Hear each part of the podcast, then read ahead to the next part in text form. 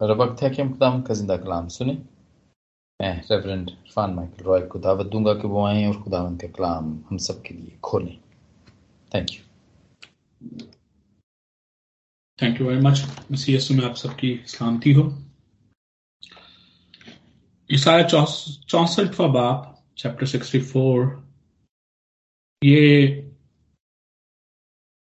इसमें ईसाया नबी Israel Israel के बकिए के बिहाफ पर खुदा के सामने दुआ उठाता है।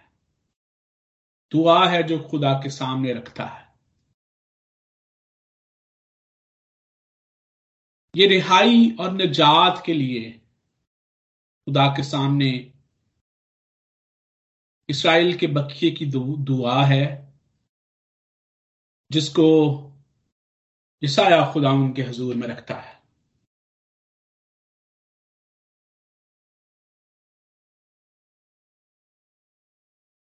और एक कमेंटेटर के मुताबिक इसके जहाँ पर यह बयान किया गया है कि ये रहाई और निजात के लिए दुआ है, वहाँ पर इस चीज़ पर भी ज़ोर दिया गया है कि ये एक पूरे तमाद दुआ है।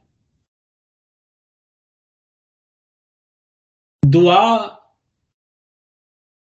का पूरे तमाद होना बहुत ज़रूरी है।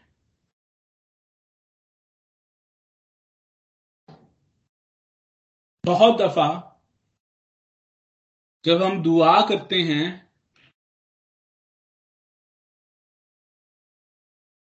तो ऐसी बातें हमारी हमारे अंदर या हमारे इर्द गिर्द मौजूद होती हैं, जो हमारी दुआ को पूरे तमाम दुआ बनने में रुकावट का बायस बनती हैं। बहुत दफ़ा जब हम दुआ कर रहे होते हैं तो वो एक रूटीन वर्क के तौर पर हम सिर्फ़ दुआ कर रहे होते हैं। बहुत दफ़ा दुआ हमारे डिसिप्लिन का हिस्सा बन जाती है विच इज़ वेरी गुड लेकिन वो एक पूरी तमाद दुआ नहीं होती। जब तक आप उस रिलेशनशिप को, जो खुदा और आपके दरमियान मौजूद है फील नहीं करते तब तक आपकी दुआ, पूरे दुआ नहीं है। और पिछले चैप्टर में हमने रिलेशनशिप की बात की कि खुदा जब रिलेशनशिप बनाता है तो वो फिर उसको खत्म नहीं करता। And when you have a relationship with God और वो रिलेशनशिप एक ऐसा रिलेशनशिप है जो ना खत्म होने वाला रिलेशनशिप है वो पूरे तमाद रिलेशनशिप है फिर वो पूरे तमादी आपकी दुआ में झलकती है क्योंकि जब आप दुआ करते हैं simple definition of prayer is talking to God how how many times do you feel when you pray that you are really talking to God? And that feeling, ये ये वो एहसास है जो कि हमारी दुआ में झलकना चाहिए। और यही एहसास हमारी दुआ को पूरे तमाद दुआ बनाता है। दुआ एक ऐसा आ, ऐसा ऐसा सब्जेक्ट है और मेरे जाती ख्याल के मुताबिक इस सब्जेक्ट आ, को प्रीच करने की इस वक्त चर्च में बहुत ज़्यादा ज़रूरत है। क्योंकि बहुत हद तक वो दुआ जो खुदा हमसे चाहता है, वो अपना मीनिंग खोती जा रही है।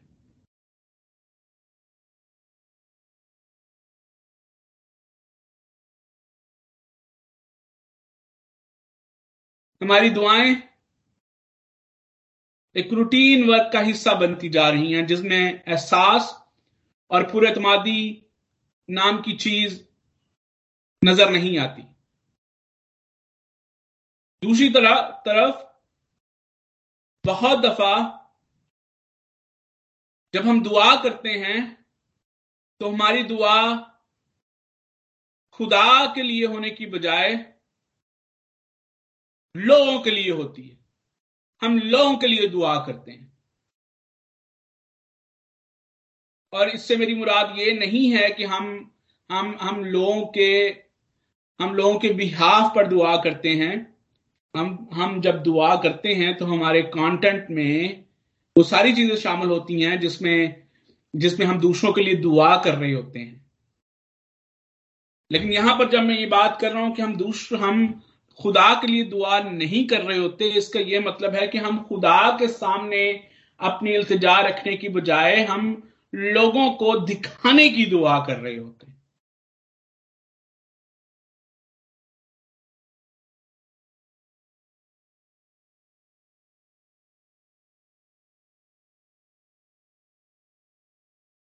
दुआ, खुदा के साथ बातें करने का नाम है। ये एक एहसास का नाम है, जब आप एक अनसीन गॉड के सामने उससे बात करते हैं तो आप किस किस्म का एहसास आपके अंदर होना चाहिए? अक्सर हम कनेक्शन फील नहीं करते जब हम लोगों के साथ बात करते हैं और आप पूरी अटेंशन अगर आपको बात करते हुए फील ना मिले ना मिले तो आप कनेक्शन फील नहीं करते। You don't feel that connection कि आपकी कम्युनिकेशन जो है वो इफ़ेक्टिव है या नहीं। सो so, कम्युनिकेशन में अटेंशन का होना बहुत ज़रूरी है। And if you expect attention from God आपकी अटेंशन भी उस कम्युनिकेशन में हंड्रेड परसेंट होनी चाहिए। और when this hundred percent attention is not there आपकी दुआ, पूरे तमाद दुआ नहीं है। दुआ का पूरे तमाद होना बहुत ज़रूरी है। और ईसाई की पूरे तमाद दुआ, उसकी पूरे तमादी हमें इस बात से झलकती है, नज़र आती है कि वो अपनी दुआ के आगाज़ में ही खुदा से इल्तजा कर रहा है। He is crying in front of God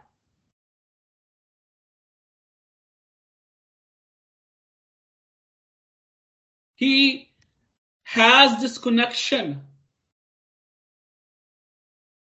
there is a hundred percent attention involved in this prayer.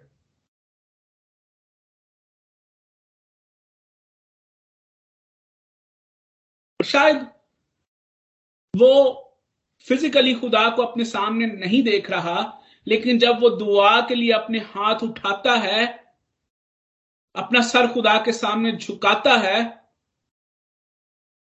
तो वो रूहानी तौर पर खुदा को अपने सामने खड़ा हुआ देखता है और ये वो वो एहसास है जो हमारी दुआ में कनेक्शन और अटेंशन पैदा करते हैं।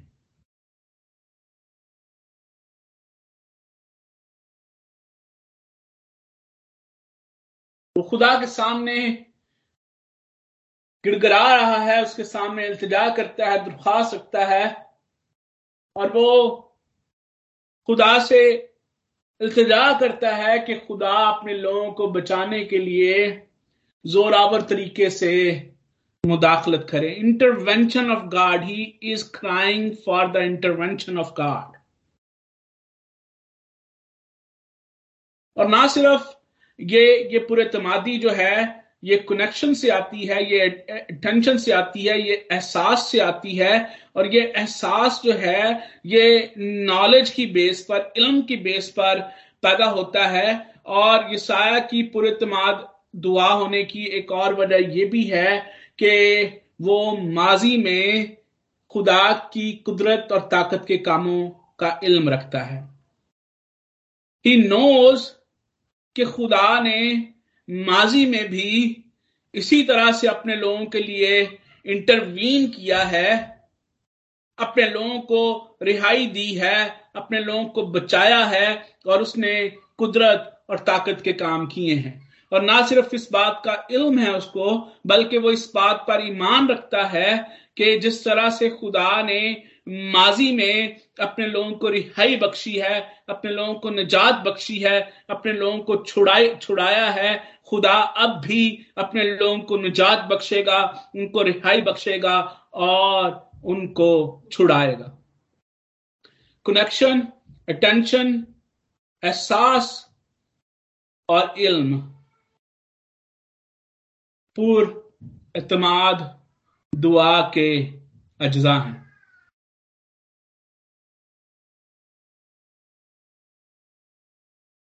अजीजो ईसाया की किताब के इस आखिरी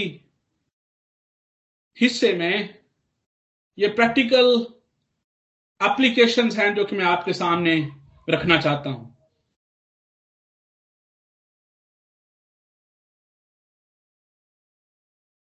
ईसाया नबी जैसी पूरे तुम्हार दुआ हो करने के लिए हमें चाहिए कि हम इन अज्जा को अपनी दुआ और अपनी सराउंडिंग्स में शामिल करें।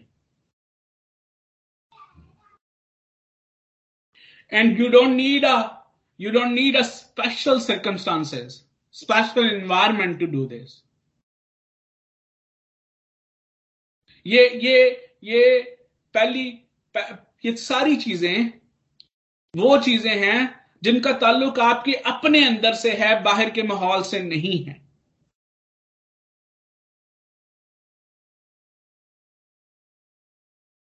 Connection it's an internal feeling attention is an is an internal task एहसास feeling is an internal task और नॉलेज इल्म का होना इज़ एन इंटरनल टास्क पहली चार आयात आयात में हम इस सिलसिला को जो खुदा की इंटरवेंशन के लिए ईसाया खुदा के सामने रखता है, हम इसको देखते हैं। ईसाया खुदा के सामने इल्तजा करता है, चिल्लाता है कि खुदा इंटरवीन करे अपने लोगों के लिए। पांचवीं से लेकर आठवीं आयात में वो खुदा के कामों को याद करने के, के बाद जो खुदा ने माजी में उनके लिए किए खुदा की कुदरत और ताकत वाले काम जब उसने इंटरवीन किया उनको याद करता है और अपने गुनाहों का इकरार खुदा उनके सामने करता है। और नौवीं से लेकर बारहवीं आयात बयान करती है कि वो अपनी शर्मिंदगी के बावजूद खुदा के सामने अपील रखता है, क्योंकि ही फील दैट कनेक्शन के खुदा उनका बाप है, उनका खालिक है, उनका कमहार है, और वो बाप होते हुए अपनी औलाद पर फजल करेगा और उनको इस हालत से निकालेगा। मैंने आपके सामने अर्ज़ की कि पहली चार आयात जो हैं, ये इसमें ईसाया खुदा से बरह रास्त मुदाखलत की दुआ करता है कि खुदा, के ईसाया यहाँ पर जब वो मुश्किल में हैं, तकलीफ़ में हैं, गुलामी में हैं, खुदा इंटरवीन करे और उनको इस गुलामी से रिहाई दे। ये दुआ एक कौमी नोहा भी है। और ये नोहा एक दरखास्त से शुरू होता है, जिसमें ना सिर्फ़ खुदा की मुदाखलत के लिए इल्तजा की जा रही है, बल्कि यह भी कहा जा रहा है कि खुदा कुत और ताकत के साथ मुदाखलत करे। He is crying for the intervention of God But at the same time, he's crying that God should show his power and might while he intervenes for them. अगर हम वर्डिंग पर गौर करें लफाजी पर गौर करें जो यहाँ पर इस्तेमाल हुई है तो यहाँ पर इस तरह से अल्फाज का इस्तेमाल किया गया है कि ये साया चाह रहा है कि खुदा ड्रामाई तौर पर, अगर हम इन अल्फाज को पिक्चराइज करने की कोशिश करें, इनको इनको इनको अपने जहनों में इसकी इसकी इसकी, इसका सीन बनाने की कोशिश करें तो ये नहायत पावरफुल जो है यहाँ पर इंटरवेंशन हमें नज़र आती है, जिसके लिए दरख्वास्त की जा रही है। जिस तरह पहाड़ लर्जिश खाएँ, इस तरह से इंटरवीन करे खुदा के जैसे आग सूखी डालियों को जलाती है और पानी आग से जोश मारता है। और ईसाया जानता है कि he is not asking for too much क्योंकि जिस तरह से मैंने आपके सामने अर्ज़ किया कि वो इस चीज़ का इल्म रखता है, उसको उसने खुदा की ऐसी माइटी इंटरवेंशन का उसको पहले से इल्म है।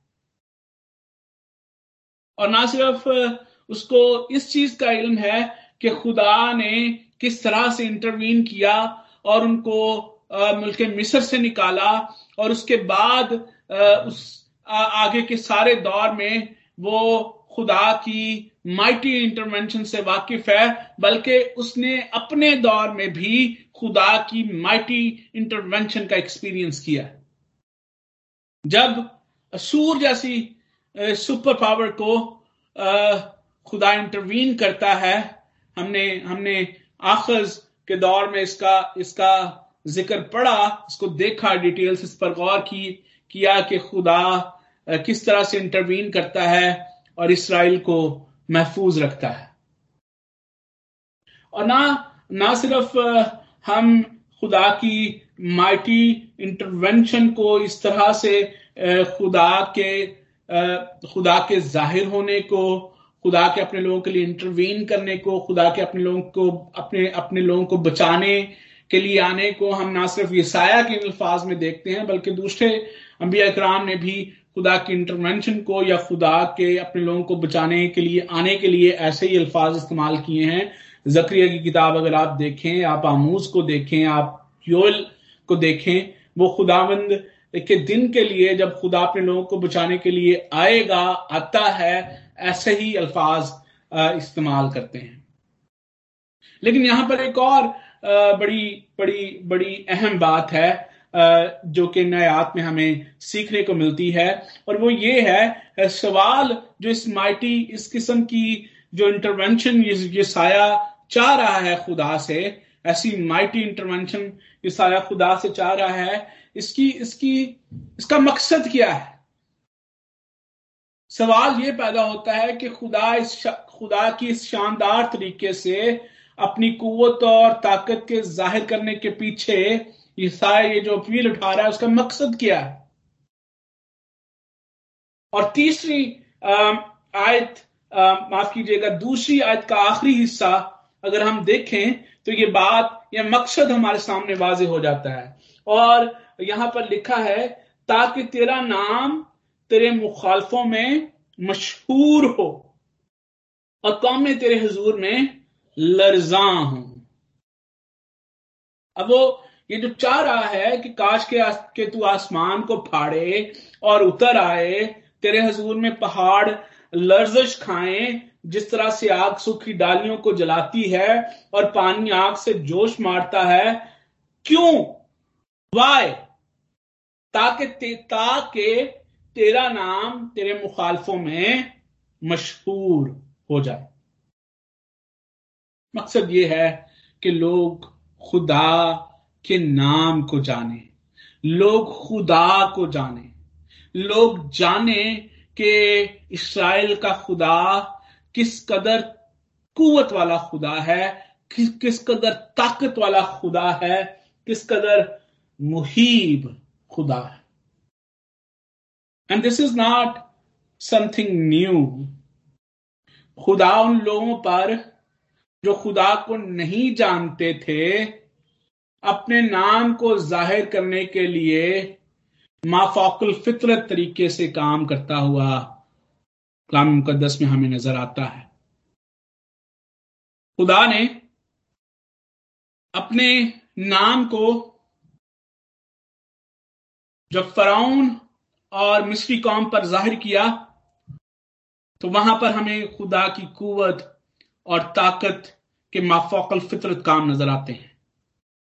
और यहाँ से इस बात का आगाज़ होता है, और आप पूरे पूरे कलाम मुकदस में आप देखें कि खुदा उन लोगों पर जो खुदा को नहीं जानते, खुदा की कुवत को नहीं मानते, खुदा की ताकत को नहीं मानते, उसके नाम से वाकिफ नहीं हैं, उन पर अपने नाम को ज़ाहिर करने के लिए, अपनी जात को ज़ाहिर करने के लिए ऐसे माफोकल फितरत काम करता हुआ नज़र आता है।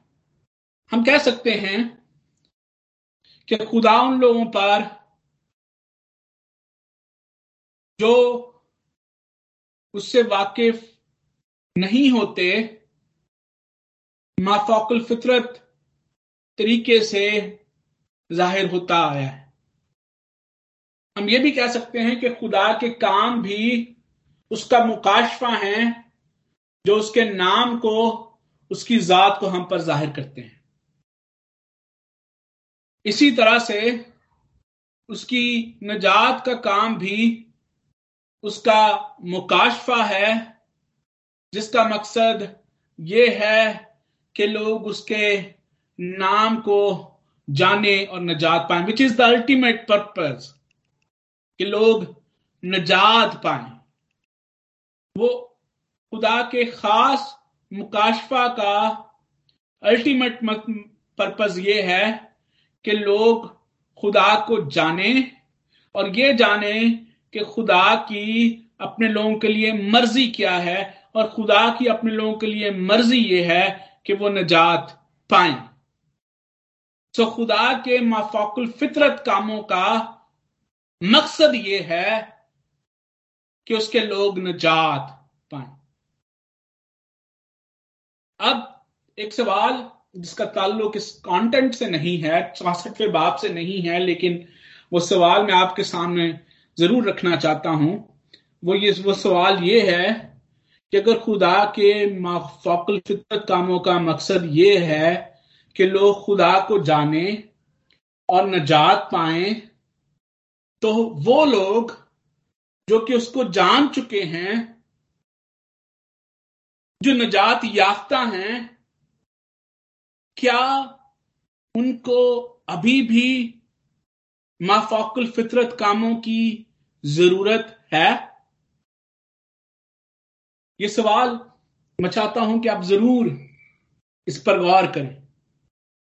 ये ये जो नोहा है, जिसका जिसका आगाज़ ईसाय सिल्तजा से करता है, इसके, इसकी तीसरी पहली दो आयात में हमें ये खुदा के इंटरवेंशन के लिए इल्तजा मिलती है और फिर इंटरवेंशन का मकसद नज़र आता है कि ये साया क्यों चाहता है कि खुदा इंटरवीन करे और फिर तीसरी और चौथी याद में नबी याद करता है कि खुदा ने माजी में अपने लोगों को बचाने के लिए किस तरह से मुदाखलत की है और खुदा ने माजी में उनके लिए मुहिब काम किए हैं और यसाया ये बयान करता है कि खुदा अपने लोगों को याद रखता है और जो उसके मुंतजर हैं, उनके लिए वो मौजूद होता है।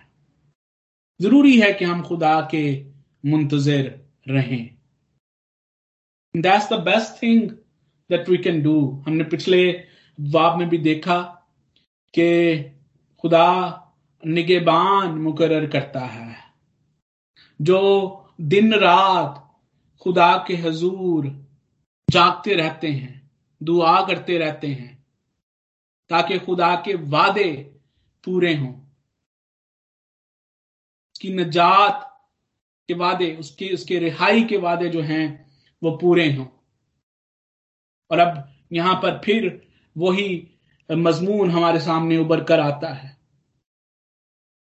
हमें जब हम खुदा के मुंतजर होते हैं, जब हम उसके रिहाई के, उसके निजात के वादों के पूरे होने का इंतज़ार करते हैं तो हमें याद रखना चाहिए कि खुदा हमेशा अपने लोगों के लिए मौजूद रहा है, मौजूद है और मौजूद रहेगा।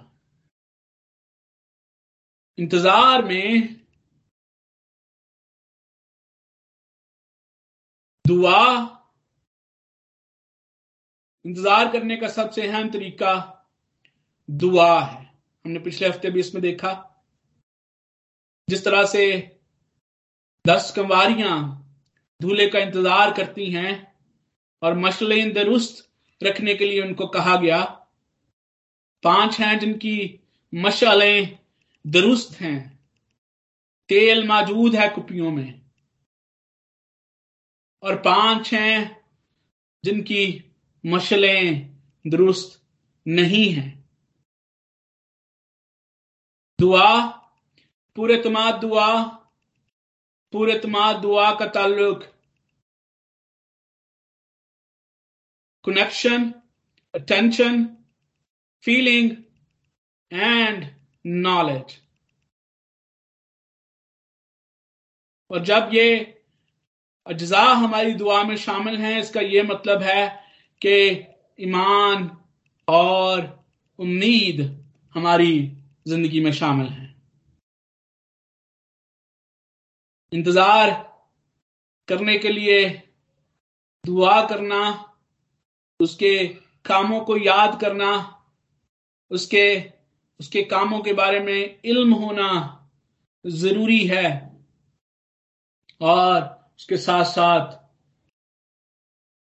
ईमान, उम्मीद फर्मा बरदारी ये हमारी, हम जो कि खुदा के मुंतजर हैं, हमारी ज़िंदगी में इंतज़ार करते वक्त इन बातों का होना बहुत ज़रूरी है। हम, जो कि खुदा की दूसरी आमद के मुंतजर हैं। इंतज़ार करने का बेहतरीन तरीका यह है कि हम दुआ में वक्त गुजारें। हमारी दुआ पूरे तमाद दुआ हो। हम ईमान रखें, उम्मीद रखें और फर्मा बरदारी की ज़िंदगी बसर करें। पांचवी और नौवीं आयत में जिस तरह से मैंने पहले आपके सामने अर्ज़ किया कि नबी अपने और अपने लोगों के गुनाहों का इतराफ करता है। पांचवी में नबी इस बात को कबूल करता है कि खुदा सादिक के कामों में उसके साथ होता है, लेकिन वो अपनी काम के बिहाफ पर इतराफ करता है कि उन्होंने सदाकत के काम करने की बजाय गुनाह किए हैं। अब देखें सदाकत के काम करने की बजाय गुनाह करना। और यहाँ पर यहाँ पर बड़े बड़े अच्छे अल्फाज का इस्तेमाल हमें यहाँ पर मिलता है, जो कि इस बात को बड़े बड़े अच्छे तरीके से हमारे सामने पेश करते हैं। अगर हम छठी आयत को पढ़े तो वहाँ पर लिखा है, और हम तो सब के सब ऐसे हैं जैसे नापाक चीज़ और हमारी तमाम रास्तबाजी नापाक लबास की मानद है। हमारी तमाम रास्तबाजी। और इसका ज़िक्र हम नए एहतमाम में पढ़ते हैं कि हमारी रास्तबाजी खुदा के हजूर गंदी धजियों की मानद है। क्योंकि हम अपनी रास्तबाजी की वजह से रास्तबाज नहीं ठहरते, क्योंकि हमारी रास्तबाजी कभी भी खुदा के स्टैंडर्ड्स पर पूरी नहीं उतरती। बार बार मैं इस बात को आपके सामने इन आखिरी अफवाब में बयान कर रहा हूँ। हम मसीह यस्सु की रास्तबाजी के वसीले से रास्तबाज ठहरते हैं। और जब हम मसीह यस्सु की रास्तबाजी को अपने साथ लेकर चलते हैं तो फिर हम अपने आप पर फख्र करने की बजाय मसीह पर फख्र करते हैं। और यही बात पालूस बार बार हमें समझाता है।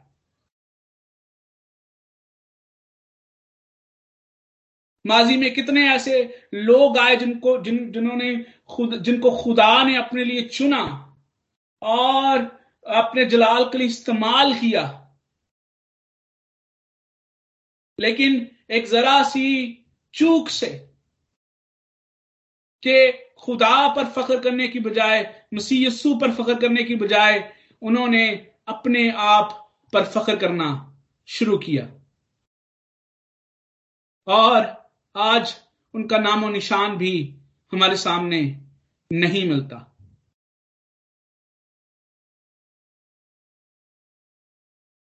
मैंने देखा है कि लोग बड़े बड़े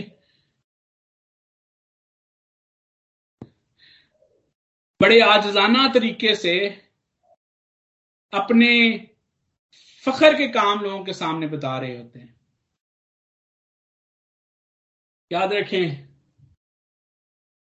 आप अगर लोगों से अजर चाहते हैं तो आपको लोगों से अजर मिलेगा। और अगर आप खुदा से अजर चाहते हैं तो फिर आपको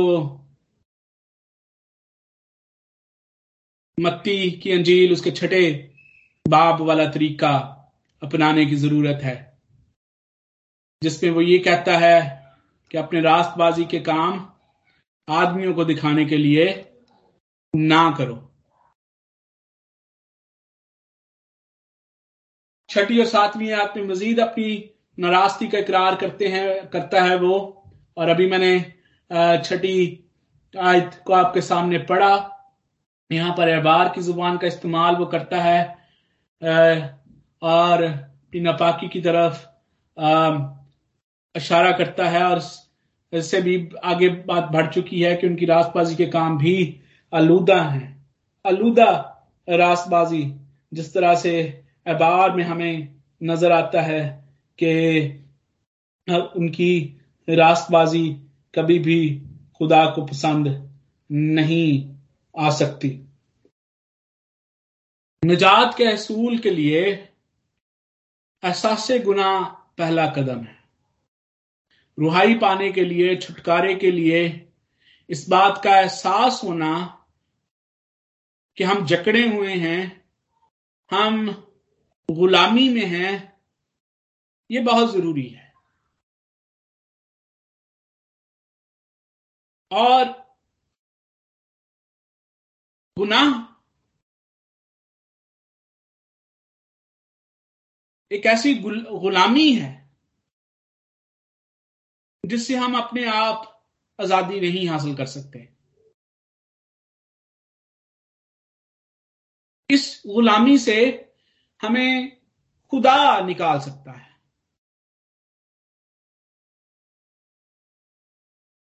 और इसीलिए जब हम किसी तरह की भी गुलामी में जकड़े होते हैं, हम उस गुलामी को खुदा के पास लेकर आते हैं। और आज भी हम मुख्तलिफ़ चीज़ों के, बातों के गुलाम हो सकते हैं। हम झूठ के गुलाम हो सकते हैं, हम लालच के गुलाम हो सकते हैं। हम खुद पसंदी के गुलाम हो सकते हैं। हम खुद नुमाई के गुलाम हो सकते हैं। और इससे कहीं बढ़कर ऐसी मॉडर्न चीज़ें हमारे हमारी जिंदगियों में आ चुकी हैं, जिनके लोग गुलाम हैं। और ये ऐसी ऐसी गुलामियाँ हैं जिनका तस्करा शायद हम जमायती तौर पर नहीं कर सकते। लेकिन याद रखें कि आपकी गुलामी चाहे कैसी भी हो, खुदा आपको इस गुलामी से निकाल सकता है। ज़रूरत इस चीज़ के लिए है, की है कि हम पूर्व तरीके से खुदा की इंटरवेंशन के लिए दुआ करें। खुदा ने हमें गुलामी के बंधन से आज़ाद किया है। हमें हमारी माफ़ी का काम यसु मसीह के वसीले से हो चुका है। बगैर खून बहाए माफ़ी नहीं है और मसीह यस्सु ने हमारी खातर सलीब पर खून बहाया और हमें मोल लेकर आज़ाद किया। रिहाई बख्शी। अब वक्त कम है और मैं फिर उसी बात की तरफ़ आपको लेकर आना चाहता हूँ। कि feel the importance of that relationship जो खुदा और आपका रिलेशनशिप है। यहाँ पर ये साया इस इस दुआ के आखिरी हिस्से में भी फिर उस रिलेशनशिप को लेकर आता है। और जब हम आठवीं से लेकर बारहवीं आज तक पढ़ते हैं तो उसका आगाज़ उसी रिलेशनशिप से होता है। लफ्ज बाप का इस्तेमाल वो करता है। उस रिलेशनशिप की बात करता है वो ना खत्म होने वाला रिलेशनशिप और वो रिलेशनशिप जिसकी जिसकी मिसाल हमें बार बार खुदा के कलाम में नज़र आती है। बार बार खुदा ने बाप और औलाद के रिलेशनशिप को इस्तेमाल करते हुए चीज़ों को आ, हमारे सामने वाजे किया। और फिर वो ये भी बयान करता है कि खुदा हमारा कुम्हार है। ना सिर्फ़ खुदा का हमारे साथ बाप, वो एक, वो बाप का ताल्लुक है, जिसमें हमें जिसमें हमें हक मिलता है, जिसमें हमें इनहेरिटेंस मिलती है, जिसमें हमें एक एक सिक्योरिटी मिलती है, लेकिन उसके साथ साथ वो हमारा कुम्हार है, और जिस तरह मट्टी कुम्हार के सामने होती है, खुदा चाहता है कि हम बिल्कुल इसी तरह से उसके सामने ताबेदार हों। और जब हम इस एटीट्यूड के साथ खुदा के मुंतजर होते हैं उसकी इंटरवेंशन के लिए दुआ करते हैं उसके उसके आ, उसका इंतज़ार करते हैं तो फिर खुदा हमें हर तरह की गुलामी से रिहाई बख्शता है। ये ये जो नोहा ईसाया इस बाब में खुदा के सामने ये नोहाई इल्तिजा जो रखता है, ये एक बड़ा सिमिलर पैटर्न है जो हमें जिसका इस्तेमाल पुराने अदमे में बार बार नज़र आता अगर आप नोहाती जबूर पढ़कर देखें तो आपको यही पैटर्न वहाँ पर भी नज़र आएगा। लेकिन जो चीज़ मैं आपके सामने आज के सामने रखना चाहता हूँ, वो ये है कि आपकी दुआ का, आपके नोहे का पैटर्न जो भी हो, उसमें कनेक्शन अटेंशन फीलिंग और नॉलेज का होना बहुत ज़रूरी है। When you have attention, connection, feeling and knowledge, there should, there there should be faith hope and obedience and that's the best way to wait for god खुदा इस कलाम के वसीले से आप सबको कसरत के साथ बरकत बख्शे आमीन Amin, Amin, Amin. Thank you very much, Pastor Ji. Thank you very much for the blessed message. इसके वसीले से यकीनन आज आप सब सबने बरकत पाई है